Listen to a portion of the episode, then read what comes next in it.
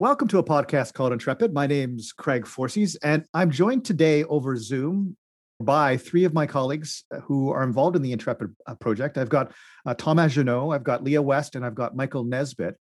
And today we are going to talk about a decision that came out recently from the Ontario Superior Court of Justice involving a lawsuit against Iran for the downing of Ukrainian Airlines Flight 752.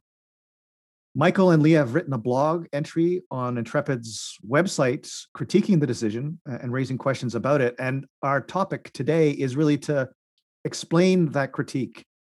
And to get there, we need to start with some background or backdrop. And so we've invited Thomas to talk a little bit about the downing of Flight 752.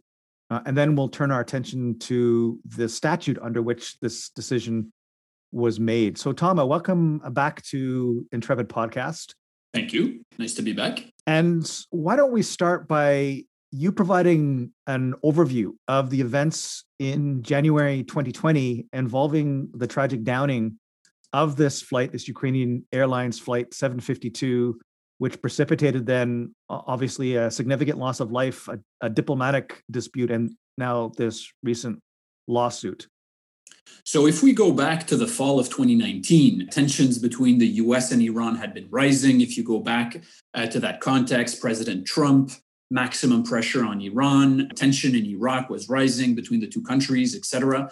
And then there's an incident whereby a, an American contractor is killed on an American base in Iraq as a result of missiles uh, launched by Iran backed Shia militias. There's a bit of a tit for tat that goes on its own. That's not unique. It had happened before, it happened after. But long story short, the US really uh, ramps up the retaliation against uh, Iran and assassinates by a drone strike in Iraq uh, General Qasem Soleimani, who is the commander of the Quds Force, which is the special forces or the external operations unit of the Islamic Revolutionary Guards Corps, which is more or less the Praetorian Guard of the regime in Iran. And then Iran retaliates not long after that by lobbing uh, dozens of missiles on American bases in Iraq. Uh, Canadian troops in Iraq have to take shelter at that time. And then we are in, in early January 2020 at a very tense moment, one of the most difficult moments in the history of difficult moments between Iran and the US since 1979. We're getting very close to a serious escalation, and there's uh, concern on both sides as to what will happen next. And then, for reasons that we can get into later on, somewhat mysteriously, Iran chooses not to close its airspace to civilian aircraft on that evening in, in early January and a, a flight, a Ukrainian International Airlines Flight 752, uh, with a number of either Canadians or people linked to Canada, for example, students on their way to Canada, uh, take off uh, from Tehran International Airport and is shot down. Initially, it's not clear what happened, but it turns out that even though we still don't know a lot of what happened, uh, it's the IRGC's air defenses that sent two missiles on that flight, uh, shooting it down and uh, killing everybody on board. There's still a lot of uncertainty around exactly what happened, exactly what was the intent, exactly who gave the order, etc. But by and large, this is what brings us here. And what's the response from the international community, and especially Canada, in the aftermath of this downing? Well, pretty quickly, Canada announces within a couple days uh, after the plane got shot down that it considered that it was shot down by Iran, that it was not, for example, in some kind of an accident. Initially, Iran denies that was the case, but fairly quickly, when the, the evidence is just too high, even the Iranian government, the Iranian regime acknowledges that it shot it down. That being said, Iran has said from the beginning, and that remains its line today, that it was just an accident. So, so since then, Canada has been on a somewhat lonely campaign sometimes to try to get a, an agreement with Iran for compensation for the families of the victims, to, for some kind of transparency and accountability for Iran, but so far with fairly little success. Okay, so the second prong of this discussion today really revolves around efforts to extract compensation from Iran through Canada's civil system through a lawsuit. And so uh, let's talk a little bit about how that's possible. We have the downing of an aircraft in Iran. We have victims who are tied to Canada. We have family members in Canada. And some of those family members bring a lawsuit in Canada against Iran. How is that possible? Leah, can you help us understand so it's all made possible by a fun little act called the Justice for Victims of Terrorism Act that was enacted in 2012, which creates unusually a federal civil cause of action. And the act, according to the preamble, is to deter terrorism by establishing a cause of action that allows victims of terrorism to sue perpetrators of terrorism and their supporters. So essentially, what it, it does is if a state has been listed as a state that supports or engages in terrorism under the uh, State Immunity Act, which is how Canada codifies what's known as state immunity. And Craig, I'll get you to jump in on that in a second. If a state's been listed, so far there's been two states listed, we have Iran and Syria. Then, under the Justice for Victims of Terrorism Act, if a person has suffered a loss or damage in or outside of Canada by that state committing a terrorism offense, then they can sue for damages under the Justice for Victim of Terrorism Act. And obviously, I'm uh, cutting to the chase here, but that's essentially how it works. Together with the amendments to the State Immunity Act, it creates a hole in the state immunity protections for a state if that state engages or supports terrorism.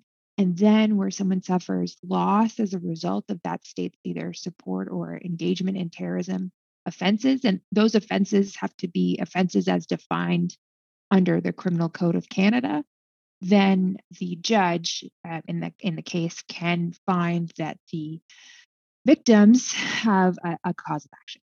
So, who does the listing, Leah? You said there were two states that were listed, one of which was Iran. Who does the listing? So, under the State Immunity Act, it's the governor in council that has a list under that act that identifies states that they've de- deemed qualify as either supporting or engaging in terrorism. So basically, that's cabinet. So it's a it's a decision made by the political executive as to which entity, or in this case, which state, uh, is going to be listed. And and then you mentioned Leah that the tie-in. So this is a civil cause of action for conduct that meets the definition of a terrorism offense in the criminal code, which is uh, seems like an unusual pairing in the sense that we usually distinguish between criminal offenses, which have their own sort of specialized list of, of qualities that have to be met before someone can be convicted. And we've turned that into the basis for civil remedy. Uh, and I suppose that's done for a couple of reasons. Both it it overcomes what I would assume would be the difficulty in defining terrorism if you were to try to define it separately in this Justice for Victims of Terrorism Act. But I suppose also it creates a more viable argument that this statute is constitutional in the sense that this is an outgrowth, arguably, of the federal powers over criminal law and not an intrusion into what are typically the provincial powers over civil rights and property that would include uh, civil rights of action at the uh, provincial level. It's a constitutional theory coupled with, I suppose, some expediency in terms of the definition. Yeah, and I would say that there are those that David Quiet and others wrote a paper questioning whether or not that constitutional theory holds up. Right, not yet been tested. Now, this was introduced. Correct me if I'm wrong, uh, Tom. There's a backstory to why the then Harper government asked Parliament to promulgate this bill. I wonder if you can provide us with some context on that. The backstory is quite clear. The JVTA was uh, designed as a tool to implement the Harper government's harsh policy towards Iran. When the Harper government came in 2006, it decided to, to take what was already Canadian opposition towards Iran. It's not like we were friends with Iran before that, but to take it in a much uh, tougher and more aggressive direction. So, over the years from 2006 to 12, the government uh, developed a number of positions, of postures at the UN, for example, uh, support for the International Atomic Energy Agency for additional inspections of Iran's nuclear program, et cetera. So there was a fairly large scale effort to identify new ways to, to put pressure on Iran. And the JVTA was a, a, a, result of that. So it, it was really born as a means to impose more pressure on Iran. And what have the implications been for Canadian Iranian relations to the extent that we have any? So the, the, JVTA itself, and this is an important point to make, does not bar per se the having diplomatic relations with a state that is listed as a sponsor of terrorism. But in practice, it makes it impossible. And this is a very deliberate consequence. When the JVTA was drafted, as folks at the DOJ, at Justice, and at Foreign Affairs and elsewhere were trying to figure out what the implications would be, uh, that was very clear. That was conscious and it was deliberate. So in practice, just before the JVTA or the listing of Iran as a state sponsor of terrorism was to come into function in September 2012, Canada expelled Iranian uh, diplomats from Ottawa and recalled diplomatic personnel from Iran. And since then, there have not been diplomatic relations or at least embassies between the two countries. And when the Liberal government came to power in 2015, it had pledged to try to reopen embassies. Eh, and so far, it has failed to do that putting aside this episode, which obviously makes that in practice impossible, before PS 752 came in, there were a number of obstacles that prevented the, the liberals from uh, reopening embassies. The JVTA was not the only one. There were other consular cases, for example, but the JVTA really tied the hands of the liberals uh, because the liberals basically had two options. One of them was to try to reopen embassies with Iran while keeping Iran listed as a state sponsor of terrorism but a uh, that uh, made it extremely unappealing for Iran, which felt that by accepting those conditions, it would legitimize a process that saw it listed as a state sponsor of terrorism, and in practice, it would have meant that any Iranian government asset, not diplomatic asset, but any Iranian government asset in Canada would have been eligible to be seized by courts. So, from Iran's perspective, that was not appealing. The other option would have been for Canada to delist Iran as a state sponsor of terrorism, which from a procedural perspective would have been quite simple because as leah just said it's the result of a governor in council action to list or delist. So procedurally it's very simple. But politically that was extremely difficult for the government to basically come out and say iran is not a state sponsor of terrorism anymore. Technically that would be inaccurate because iran Nobody denies that it supports groups like Hamas and Hezbollah, which are listed as, as criminal groups. And, anyways, politically, that would have been really difficult and costly for the government. And it just, it's a fight that the government didn't want to win. And, and that's where, from the conservatives' perspective, the JVTA has to be seen as very successful policy because whether you agree with it or not, uh, they've managed to entrench for the long term a policy outcome that they want, which is no embassies with Iran. And the JVTA doesn't make that impossible, but it makes it very difficult. I just wanted to jump in and just state that there has already been two cases brought under the Justice for Victims of Terrorist Act, both uh, uh, against Iran. But in those cases, it was Canada enforcing judgments from the United States. Mm. Essentially, the foreign court, the United States court, under the Foreign Sovereigns Immunity Act, found against Iran. And then the JVTA allowed Canadian courts to allow it to be enforced against Iran within Canada, so presumably against assets within Canada. But this, in the Court of Appeal, determined that Iran was unprotected by state immunities, but that's only under domestic law. We also have to consider international law. Yeah, and and it's interesting that you mentioned the U.S. example. As best I know, only Canada and the United States have created civil causes of action that strip a state of what's known as state immunity in relation to terrorism and allow a collection uh, against assets that state may have in their respective jurisdictions. And the reason for that is you suggested, Leah, is that the concept of state immunity in international law is enormously robust. And so, just to be clear, what we mean by state immunity, every state in the international system is equally sovereign. And so, it is an intrusion on the sovereignty of one state to have the courts in another state adjudicate that state's behavior. And so state immunity is meant to maintain this horizontal system where there's no entity above the sovereign state and one state is not purporting to to opine on the legitimacy of the conduct of another state. It's an ancient concept. It goes back hundreds of years. It is codified in parts in treaty law, but it's also what's known as custom international law. And the International Court of Justice has given it substantial reach. And so it applies not just in relation to terrorism, but also extends to things like crimes against humanity and war crimes and the like. And so if you try to direct a civil cause of action uh, against a state for those sorts of activities in your own courts, that is improper as a matter of international law. Now, that seems unjust at one level, but keep in mind that what's good for the goose is good for the gander in this sort of situation. And to the extent that, say, in Canada, we relax state immunity vis a vis Iran, we might reasonably expect that, not least as a countermeasure, Iran might do the same in relation to Canada. And you can see how the tit for tat eventually spirals out of control. And every state is potentially subject to the jurisdiction of courts in some other state, and international relations would be deeply impaired. And so that's the reason for state immunity. The other consideration for state immunity is generally states do not like to surrender control over their foreign affairs to courts. And so, in keeping with the comments, Tama, you just made uh, about the implications, the diplomatic implications of the Justice for Victims of Terrorism Act, effectively, courts now weigh in on the conduct of a foreign state in a way that can have larger implications for the ability, in this case of Canada, to conduct foreign relations with that state. And so the executive effectively surrenders to the judiciary control over foreign affairs, which is not something that executives, foreign ministries really like very much. And so, from an international law perspective, there's a lot of reason to doubt that the Justice for Victims of Terrorism Act is consistent with Canada's international obligations, This certainly is currently framed. That, I think, provides us with enough backdrop to talk about this latest decision. Michael, let's turn to you. Do you want to set up this latest decision before we get into the critique that you and Leah have published on the Intrepid website? Sure. I'll, I'll offer, before we get into a critique of the decision, maybe I'll offer one uh, note of sympathy for judges in this situation. And, and that is simply that the hook that we're going to talk about for the lawsuit here is a terrorism offense in Canada. So that's part 2 1 of criminal code for those following along at home.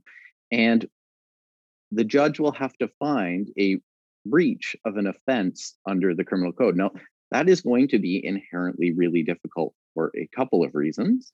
Uh, one of which is under the JVTA, these are almost all going to be default judgments, which means you're not going to have a defense or defendant in place to argue one side. Iran's not going to show up, Mike? Come on now. Iran is very unlikely to show up. Yeah. Syria? No? Es- okay. Especially because, as Tomad decided, they're as long as this is in place, they're not going to have uh, representation in Canada, if for no other reason than that, right? and so what I think you you have happening here is a court and a judge in a civil judgment is asked to make a finding on a criminal offense. And so that's a civil finding of criminal wrongdoing. Now, that inherently is going to be difficult. It's going to be more difficult in this situation where you have no defense, where you don't have access to an individual. And remember, criminal offenses attached to individuals and where you won't have access without access to the individual or necessarily complete information as to what happened, any or much information about what the mens rea and motive are in the case. And in terrorism, perhaps more than most or any other offense in our criminal code, the ultimate decision as to whether an offense has taken place will turn largely on the evaluation of that motive and mens rea. So you have no individual, you have limited information on motive and mens rea, and you have no defense in place. And now the judge is being asked to find whether an individual committed a terrorism offense. And I think what you saw in this judgment is almost an inevitable outcome, which is that no individual is identified. An offense is vaguely associated with a group. There's very limited discussion of mens rea, uh, which we can get into, but I think they also get wrong in this case uh, and don't attach to all the relevant offenses. There's no discussion of motive whatsoever. And now we have a decision based on that. And so, what is going to happen? We'll see this in international law areas I've studied with respect to UN commissions of inquiry. And in your best case scenario, as Leah has probably alluded to, and you as well, perhaps, Craig, with respect to the state immunity is that this is not going to be enforced anywhere. The worst case scenario is it's not going to be enforced anywhere, and the judgment looks bad on the Canadian judicial system because you have a institution being asked to do something for which it is not ideally suited or, or capable at all. So you've mentioned some of the aspects of the decision, Mike, and you don't sound like you're persuaded by it. You you mentioned that there's the inherent challenge of converting a criminal offense into a civil wrong where you've basically now got to prove the elements of the criminal offense in circumstances where you're going to have perhaps inadequate evidence before you you're not going to have an adversarial process because the other side's not in front of you. Uh, is it your sense and i'm going to get leah in on this as well that the judge did their best in the circumstances or or do you feel that this case cut corners yeah, to be blunt, I'll, I'll let Leah jump in here as well. But I think there were a number of corners cut, and we can get into what those are. So, in, in the first instance, is not clearly set out how the hook, that is the criminal offense, is to be evaluated. So, in this case, it's weirdly terrorism financing. It's not clearly explained how terrorism financing is connected to other offenses, which together are joined in the judgment to make out the offense. The mens rea is neither properly articulated nor fully evaluated. And then when we get to the defenses, the judge says it's a default judgment. Iran didn't show up, so I don't have to consider the defenses. And I would argue, again, this is part of the problem, perhaps with the JVTA, but it's an inevitable one for the judges. And so the result is they're going to have to if you have a legislated offense that has to be considered, and within that legislative offense, there are legislated defenses, then the judge, in considering the offense without one party present, are going to have to consider the defenses. And in this case, they do an inadequate job with respect to the armed conflict offense on the one hand, and on the other, they don't discuss at all another possibly valid defense, which is defense for actions of military forces of a state. Yeah. I just want to I just want to back up and start by providing a little bit more context in case people haven't read the the blog. Essentially, four family members of victims of the downed aircraft brought a claim under the Justice for Victims of Terrorism Act, and it sounds like the they were making the claim that terrorist activity was committed through the downing of the aircraft. They presented some evidence via two experts who were regional experts, I'd say, not legal experts, and provided some documentation from the United Nations in support of their claim from the UN Special Rapporteur, who had written a report on the downing.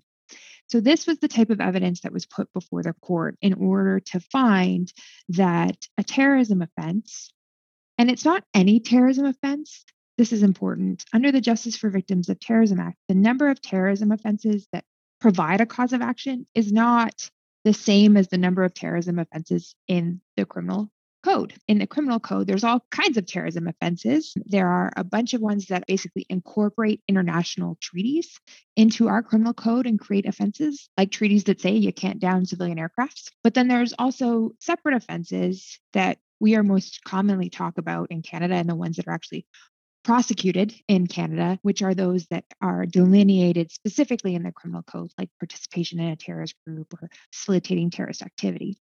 So it's those enumerated ones, not the treaty based terrorist activity or uh, terrorist offenses that are captured by the JVTA.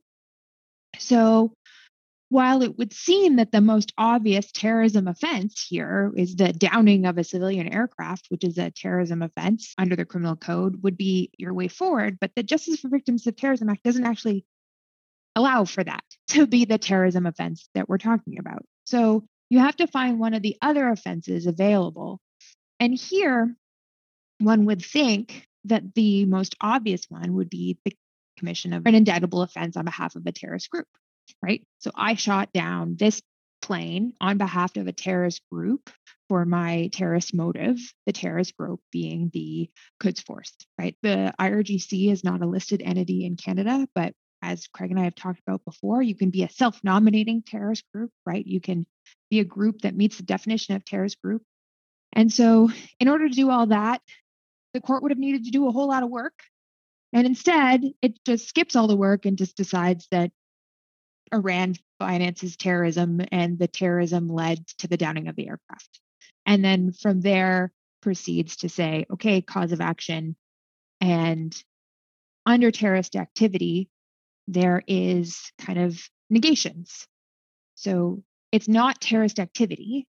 And so something can't be a terrorism offense if your activity is done in the course of an armed conflict and done consistent with the laws of armed conflict or it's conducted by a military in the course of its official duties, and those duties and its actions are governed by international law, otherwise not compliant with uh, international law, otherwise governed by, right? So basically, there are other forms of law that are regulating this, not criminal law. And so the court finds instead that Iran's engaged in terrorism financing. There was no armed conflict doesn't consider the military's kind of negation and says bada bing, bada boom, you're good to go. And so all kinds of issues.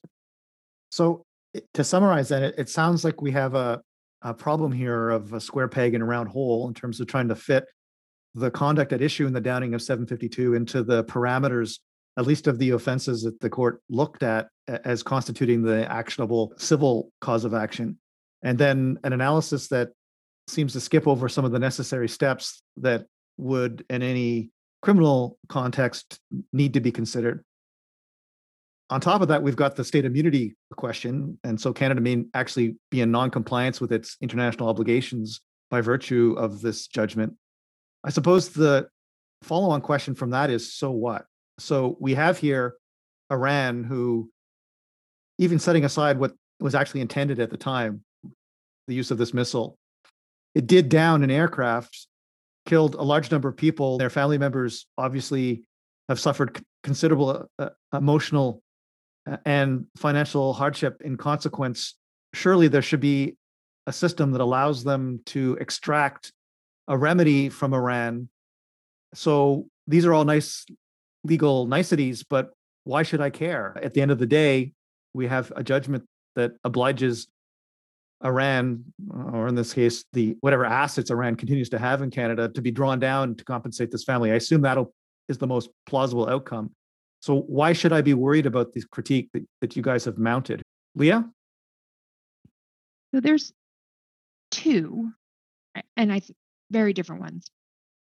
My personal critique is the critique of the rule of law, right? We have the rule of law in Canada. We set out definitions, legislation. We say these are the requirements, these are the defenses for behavior, right? There is an expectation that those standards will be met in our courts, regardless of what the cause of action or who the defendant is, right? That's what separates states who ascribe to the rule of law and those who don't. And we can't deviate from our values and the rule of law when those who would benefit from it are countries like Iran.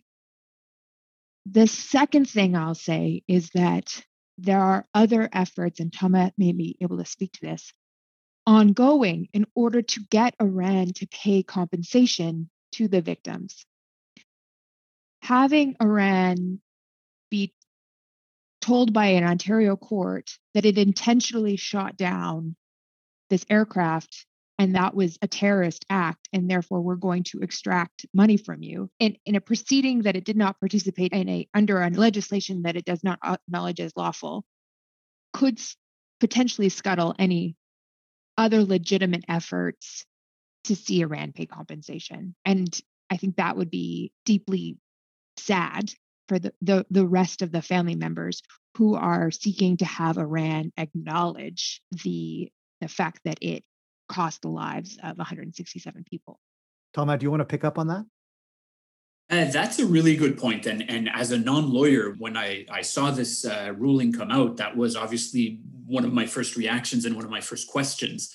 So I don't know what the impact of this ruling will be on Canada's efforts to get compensation from the Iranian government for the families of the victims. And here, when we say compensation, we mean the financial aspect of compensation packages for the victims' families, but also the broader effort that Canada has launched a while ago to obtain, in addition to compensation, transparency and accountability and a full accounting uh, by Iran of what happened. Will this ruling help? No, that part I think is very clear. I do not see how this gives Canada, for example, additional leverage to obtain either uh, greater compensation or to obtain it faster or to obtain more transparency on the Iranian side. So I don't think it helps. Will it hinder Canadian efforts? You know what? Maybe a bit. Time will tell, but I doubt that it will uh, be a big problem. And the reason for that is, is that things are already not going very well in the sense that the Iranian government is not responding to Canadian efforts to be transparent. Uh, that's not a direct criticism of this can- current Canadian government. I think it's just not Iran's nature to be transparent and, and accountable for something like this. Whatever Canada does, I think, will not change Iran's uh, lack of responsiveness at this level. Iran has agreed in principle to pay compensation to victims' families, but Iran will want to do it on its own terms. It will not want to be perceived as uh, bending to any kind of international uh, pressure to do this. So things weren't going very well. Uh, this ruling will not help, but will it make things worse? Probably not, or at least not a lot. Um, I'd say for now, but obviously we're still very, we might need a bit more time before we can reach a, clearer judgment. Michael, last word to you. Sure. So Thomas has mentioned the practical implications, and Lee, I think, r- really astutely has mentioned the rule of law implications and some of those credibility implications that are knock-on effects of misusing a law or institution for something for which it's not ideally suited in order to create an outcome that one wants. And, I would say there are also lower level concerns with this. And one of them is if you just look at the law itself and follow the logic of what is being said in the judgment, this is saying that it is a offense of terrorist financing, 83.02 in the criminal code in this case, to essentially provide a missile to your own group to commit a terrorist activity. So if you're following, that then becomes an offense to provide yourself in a group with a gun to shoot someone in a terrorism case. And that becomes a hook for terrorism financing. So that's something we've never seen in terrorism cases in Canada. And we have plenty of examples of people using eh, guns um, to commit offenses. It is not at all what one would think of as terrorist financing. And I think it strains credibility to conceive of terrorist financing in 83.02 in that way. And so not only do you have these broad rule of law credibility problems, uh, but it could have knock on effects in terms of the credibility of the analysis uh, and the scope of some of the individual offenses that are considered herein. Thanks very much to the three of you for coming together to walk us through what is both a complex dispute, the tragic events involving the downing of Flight 752 and the diplomatic aftermath, and now has become a complex legal decision from the Ontario Superior Court, which, raises all sorts of knock on implications more generally for Canada's diplomatic relations and the specifics of the aftermath of Flight 752. And as Michael, you've just suggested, potentially implications for the way we conceive of terrorism law in Canada. So thanks very much to the three of you. Thank you. Thank you.